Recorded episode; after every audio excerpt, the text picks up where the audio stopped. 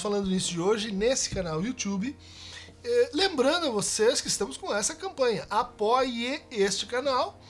eh, que venha do Cérebro, que venha do Prestige, que venha ah, no Beijo de Persephone, venha também eh, para o Apoie-se, que é apoia.se barra falando nisso. Ah, e, e participe aqui ajudando nosso canal. Hoje com uma pergunta de Matheus Tibes. Professor, você é show de bola. Poderia comentar se a decoração do consultório do analista tem influência na transferência? Pergunto isso, pois para mim isso contou subjetivamente e tive que trocar de analista. Puxa vida, obrigado. Também Matheus T. de Santos, oito curtidas. É, Olá, Dunker. Show de bola o debate do Falando Nisso anterior. Propõe uma questão. Qual os limites da decoração, simbolização do consultório do psicanalista? Fotos, quadros, referências a posicionamentos políticos, vale? Qual seria o debate da psicanálise sobre isso? Obrigado. Olha, Ma- Mateus, dois Mateus, Mateuses. É, esse é um, um tema muito simpático, né? Porque acho que entra dentro do que o Freud considerava as uh, Ratschläge, a- os conselhos né, eh, que a gente pode dar e que são sempre eh, tomados eh, em relação ao estilo daquele analista. A gente pode dizer o estilo define né, algo na transmissão da psicanálise de fundamental, é um conceito, uma noção usada pelo Lacan, que tem, vamos dizer assim, uma dimensão mais, mais própria né, na relação com a, com a forma como a gente deixa cair o objeto, a forma como a gente se separa, né? Mas tem também uma versão menor, né? Como a ética tem a etiqueta, o estilo tem o, o, o pequeno estilete, né? Do consultório de como a gente se apresenta. Acho isso muito importante.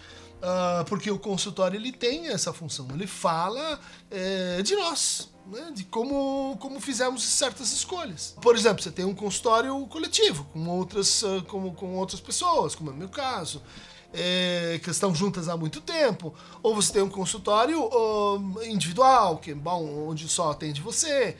É, isso entra na transferência. Isso entra na transferência porque especialmente no começo, nesse momento do tratamento de ensaio, que é um momento difícil, difícil porque ali está se tomando uma decisão, uma decisão clínica e ética, uma decisão que envolve certas condições de necessidade, né, quer dizer que sem elas não dá para acontecer análise, e outras condições de possibilidade, né, que que, que vão ah, ah, condicionar a- o avanço ou a aposta que está ali em jogo. Nesse momento, diz Lacan, e, ela, e, ela, e ele propôs um tema né, para isso, e que é uma tema da transferência, em que você tem um SQ, um significante qualquer. Um significante qualquer do analista que vai se enganchar, que vai fazer uma cadeia né, com o ah, significante do sujeito. Ou seja, essa, esse enganche significante, ele, é- ele é imprevisível. Às vezes acontece cedo, às vezes demora um pouco, às vezes não acontece. Né? Mas quando ele se dá, você tem embaixo da barra né, a produção de um sujeito suposto, né, justamente embaixo da barra e fora dos parênteses. Um sujeito suposto à associação livre, ao trabalho né, de elaboração do saber inconsciente. É esse suposto e essa estrutura que, quando é dada, você diz assim: ó, aqui podemos começar a análise e aqui a gente tem essa estrutura ah, que é condição de possibilidade para o tratamento, que é a transferência. Né? Então, às vezes, você, você vai, mas esse, esse enganche ele, ele não acontece. A gente via um pouco disso ah, nos tratamentos eh, começados durante a pandemia, portanto, online, onde o que, que acontece? De certa maneira, se reduz um pouco, se constrange um pouco a oferta de significantes. Né? Então, a oferta é onde eu posso me engajar, porque, porque reduz. Né? Alguns atendiam até só voz, né? reduz a possibilidade desse, eh, dessa localização significante e que passa pelo que a gente diz, fundamentalmente, mas também pelo que a gente mostra. As suposições que o paciente vai fazer sobre, puxa, é um ambiente que eu me sinto à vontade, é um ambiente que eu me sinto, bom, é muito profissional, ah, bom, pra mim parece um salão de barbeiro, não tem nada, é asséptico. O outro vai dizer, não, é, é isso que eu quero, é uma coisa assim que não, que não me chame muito atenção, que não seja muito poluído. Né? Se a gente vai no ah, consultório do Freud, que está relativamente preservado na Bergasse 19, em, Viena, a gente vai encontrar ali uma, uma situação que eh, é quase opressiva. Você imagina assim, centenas de pequenas estátuas, né, latinas, gregas, uh, uma, uma, uma, mesa né, eh, de trabalho, onde está o famoso espelho que às vezes ele usava para para intervir né, é, com, com certos pacientes, especialmente no começo do tratamento. Né?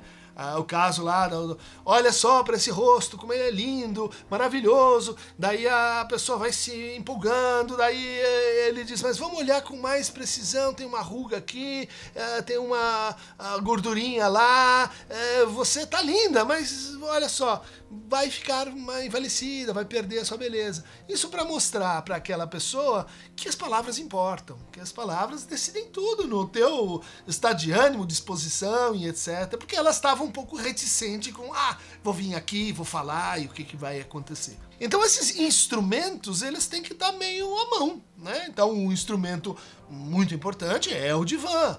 Como é que você vai fazer o seu divã? Ah, tem uns que são mais clássicos, outros que são mais modernos, outros que são, uh, uh, sei lá, Bauhaus. Isso tem que ver com uma regra assim. Eh, uma regra, né? uma, uma, um dito, né? Que assim, você recebe e passa, você passa adiante a associação livre de maneira similar a como você a recebeu. Tem analistas que vão ser mais austeros, outros vão ser mais brincalhões, isso tem que ver com como é que incide aquele fazer ali para cada um.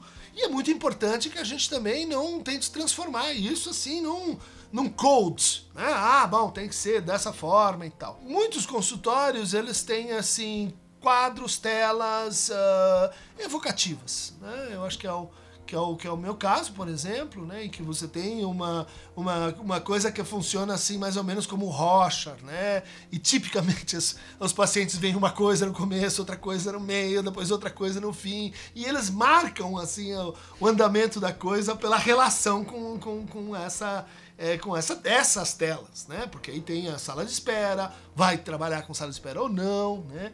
E aí tem as poltronas, a disposição das poltronas, você fica mais próximo, você fica mais longe, fica do lado, né? Tudo isso, é, vamos dizer assim, eu acho que está sujeito a criatividade, inventividade, mas também a certos detalhes de como cada analista trabalha. Por exemplo, o Freud tinha lá a foto do Jean-Martin Charcot na, uh, dentro do, do consultório dele. E de quando em quando ele se pegava olhando para aquela foto. Ele dizia: opa, quando eu estou olhando para essa foto, isso, isso diz alguma coisa sobre mim e que hum, como eu estou nessa escuta. Né? Ou seja, ele foi aprendendo a partir daquele, daqueles aparelhos, daqueles objetos, coisas sobre como ele reage sob certas uh, circunstâncias. Então, tem gente que tem livros, tem gente que, uh, assim, faculta né, uma certa aproximação do escrever, da, do ler, do, do, da atividade mais ou menos intelectual, e que, no meu caso, por exemplo, eu acho isso isso assim importante. E eu simpatizo com a ideia de um consultório assim que ofereça né, uh, signos para diferentes, vamos chamar assim, tipos de pessoas. Né?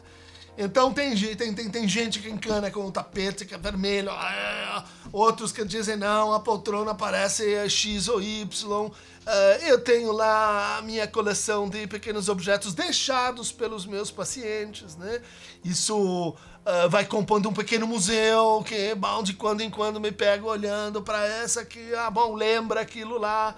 É, tem, é, tem uma observação que o Freud fez que acho para mim muito interessante, que assim, um consultório deve ter todos os barulhos normais de uma casa. Então, é, de vez em quando, né, a gente tem a, a Maristela, que é na fonoaudióloga, então tem a criança chorando que não quer entrar, a outra brigando, o pai falando na sala das, da espera, o outro que faz toca a campainha 50 vezes.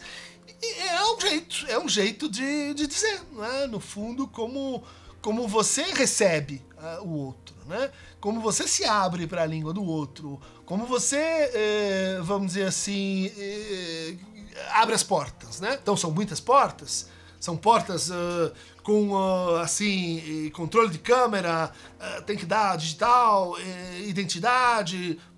É um jeito de fazer, né? É um jeito mais, mais moderno. Há jeitos mais, mais antigos. Isso afeta? Isso afeta justamente esse ponto de entrada. Pode afetar também eh, a sala de espera, né? Uh, por outras interveniências, né? do tipo assim, é muito, a sala de espera é muito pequena ou muito grande. Quem você encontra na sala de espera, isso pode gerar assim um, um mal-estar, especialmente no começo de trabalho. É importante que dentro do consultório a gente tenha assim uma, um efeito de, de intimidade. Né? há consultórios que, que abraçam a gente, que a gente sente que ali é uma coisa convidativa. E não tem uma receita para você fazer isso, porque tem que ser aquele consultório para aquela pessoa. Algo que acontece também é que os consultórios não são inertes. Eles vão engordando, elas vão emagrecendo, elas vão ah, adquirindo coisas, os tapetes que você vai pondo das suas viagens, no meu caso, em cima do divã, e, e que lembram, né, que que você está está ali, eh, bom, numa jornada que já passou por outros e, e que se conecta com a sua vida fora dali de alguma maneira. Eu tenho junto comigo, ao lado do relógio, duas pedras. É, que cada uma foi me dada por um dos meus filhos a primeira vez que visitaram o consultório.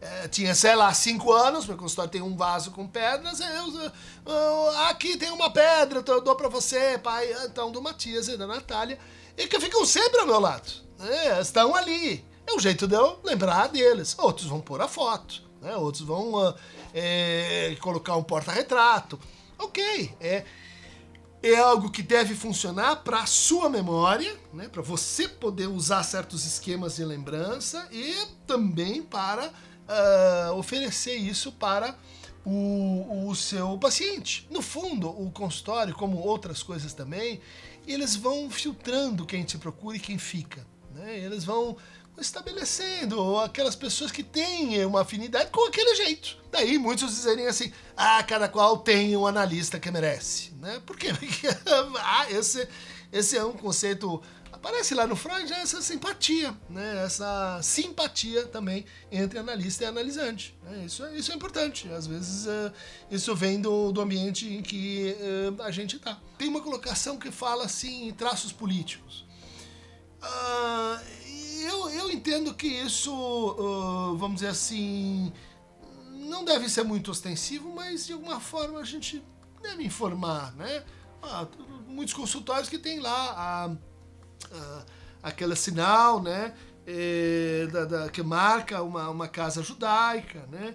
É, outros que têm, bom, muçulmanos, né? Eu acho importante, eu acho importante porque é, esses uh, sinais, elas, eles dizem algo que representa aquela, aquele, aquele analista para você. Então você pode dizer, ah, você então é judeu, ah, então você é cristão, então você pensa nisso. O outro vai dizer, então a gente se comunica. O terceiro vai dizer, a gente briga. Uh, mas é um, um, significante qualquer. Como, eventualmente, propagandas uh, de orientação política, que você, bom, deve fazer com alguma ambiguidade. Você está ali, será que é dessa, dessa, dessa paciente ou desse analista? sempre conto, bom, a história do, do, dos desencontros, né? Uma vez uma paciente viu um, um pandeiro no, no, no meu carro, uh, esses que eu gostava de axé, pagode, etc. Você não controla esse tipo de coisa, mas são contingências que te representam. Se você quiser, assim, filtrar demais o ângulo, né? Como, como o Contardo conta lá no, no livro dele, do, do Cartas a um Jovem Terapeuta, colocar um cinzeiro usado, é, fazer de conta de que o consultório é super movimentado quando não é. Em geral, o paciente pega isso, em geral, assim, isso cria para você uma situação de artificialidade que não que não convém. Afinal, né, a regra para ele é diga tudo o que lhe ocorre, seja o mais sincero possível. Devia ser também, nesse ponto de vista, uh, aplicada ao, ao psicanalista. Eu lembro da sala de espera do meu analista que, uh, bom, tinha um Batman uh, apontando para a sala da, da, espera e, e duas, dois torsos de mulheres de madeira, é, vamos dizer, não exatamente combinantes entre si, é, assim, no limiar do mau gosto, uh, e, que, e que criava ali uma sensação de onde é que eu estou. Bom, depois, quando se entrava, a coisa mudava um pouco de figura, mas aquilo, aquilo representava não só quem é aquela pessoa, mas um pouco das contradições, das tensões, dos, dos, das brincadeiras e da seriedade que cada um uh, pode imprimir a si mesmo e, portanto, uh, endereçar o outro uh, como, como seu estilo. Então, isso aí, gente. Cada um monte seu consultório, mande as fotos. É, mas eu acho que, que, que, isso tem que, tem, que, tem que ter um certo cuidado, né? Não pode ser assim é, largado, porque é, fala da gente, fala da gente e fala, em geral, da transferência que vai acontecer ali. Beijinho, beijinho. Após, apoia aqueron.se. Falando nisso, clique aqui no Aqueronta Movebo, mande suas perguntas, né? Pergunta, gente, aqui na aba do canal. O Aqueronta, para quem não sabe, é o, são os nossos comentários. É o rio, é o curso, é o discurso dos comentários, né? Essa, essa brincadeira original com Sinequero Superos, Aqueronta Movebo, que está na epígrafe do Interpretação dos Sonhos, né? Essa citação de uh, uh, Horácio, se não me engano, né? Tchau, tchau.